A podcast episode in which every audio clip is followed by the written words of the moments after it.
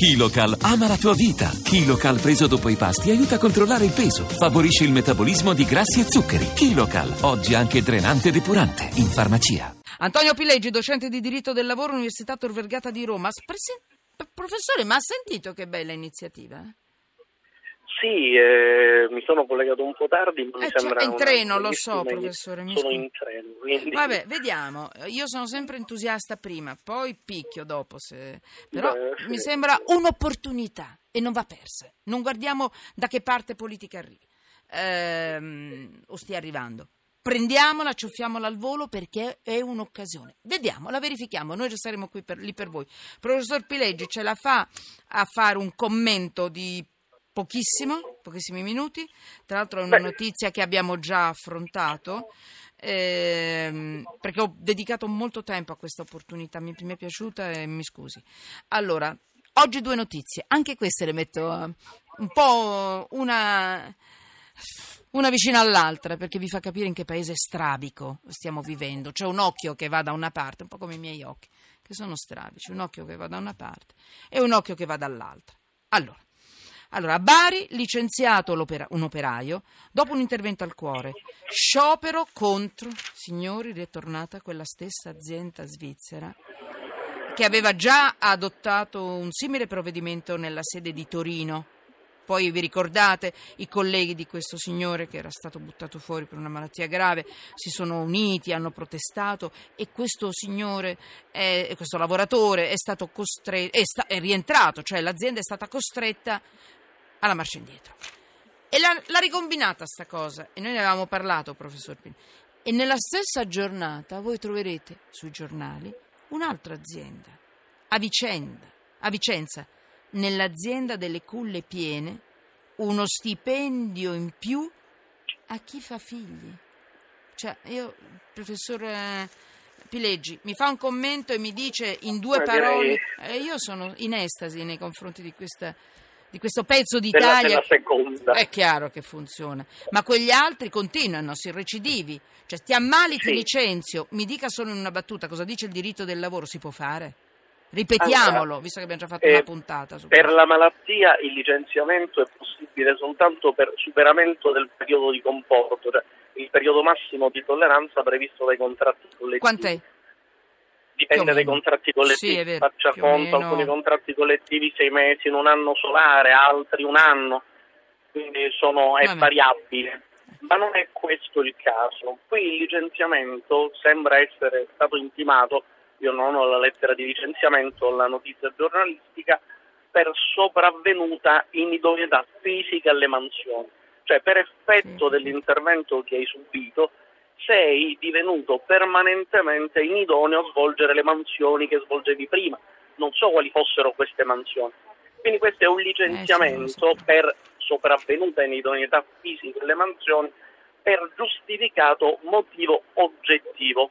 Oltretutto non è possibile intimare direttamente questo licenziamento. Prima è necessario esperire una procedura di conciliazione, comunicare un'intenzione di licenziamento. Quindi non so se questo sia stato fatto. Quindi si comunica un'intenzione di licenziamento e il datore di lavoro deve provare l'impossibilità di adibire questo lavoratore a mansioni equivalenti. Lo stesso lavoratore può dire ma scusa, se anche fosse vero che io sono diventato inidoneo a queste mansioni, c'è la possibilità di adibirmi ad altre mansioni. Per quale ragione non mi adibisci a, a queste altre mansioni? Ecco quindi, se viene accertata l'idoneità alle mansioni originarie o si prova la possibilità che il lavoratore sia adibito ad altre mansioni, eventualmente anche inferiori, il licenziamento è illegittimo e il lavoratore ha diritto ad essere reintegrato. Qui pare che però ci siano delle ragioni eh, ritorsive a giustificazione del licenziamento, a quanto leggo. Vabbè, Pare che mm. questo lavoratore avesse protestato, ora non so se si trattasse di un sindacalista, ma certo questa circostanza potrebbe aggravare la posizione del Certo. datore E di poi lavoro. senta, ci sono anche altre mansioni in un'azienda, no? Infatti, fai fare un piccolo infatti. corso di, di aggiornamento, ma uno che è stato operato al No, c'è cuore, del- c'è gli del dai ste notizie, ma ancora che non ti schiatta del lì. cinismo ti Mm. operi al cuore, quindi sei in una situazione Sì. di prostrazione massima, Eh. rientri e ti licenziano perché non sei in più Dai, un po' di umanità, ma le aziende si Esatto, distinguono anche per l'umanità. dalle regole. Dai. Certo, certo, sono perfettamente d'accordo. Eh, perché tra l'altro, scusate, è anche una regola proprio di economia politica, rendono di più le persone che lavorano in un'azienda che ha anche rispetto anche di, di- di un po' di etica, di un po' di umanità. Le persone che lavorano in quelle aziende rendono di più. Fatelo almeno per una questione di resa spietata, ma eh, insomma, eh, fatelo per i vostri interessi.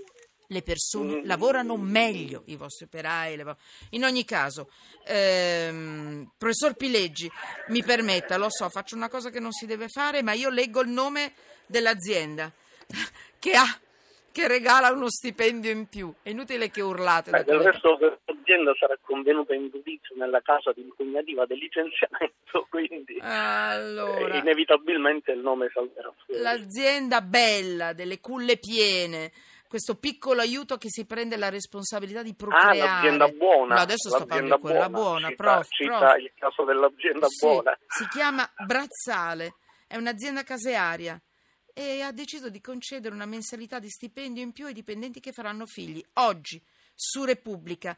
Oh, grazie, ci fate un po' respirare e sorridere, vi ringraziamo. Eh, Beh, un bel segnale. dai, che bello, sì. Che dite? Eh, non riusciamo a trovare Teleton? Avevo anche. Allora, professore, intanto la saluto. È in treno, avrà disturbato tutti. È bellissimo perché noi abbiamo fatto la battaglia per non disturbare in treno e ricevere le telefonate in treno. Mi ricordo con Confedilizia tanti anni fa. E adesso noi rompiamo le scatole a chi viaggia con le nostre telefonate. parlare a bassa voce lo Non è stato bravissimo, ma io mi sento un verme. Predico bene, razzolo male. Non si fanno le telefonate in treno e poi io telefono ai nostri ospiti in treno, professore. Grazie, eh, grazie professore. Grazie. Buona- buonasera a tutti. Grazie professore.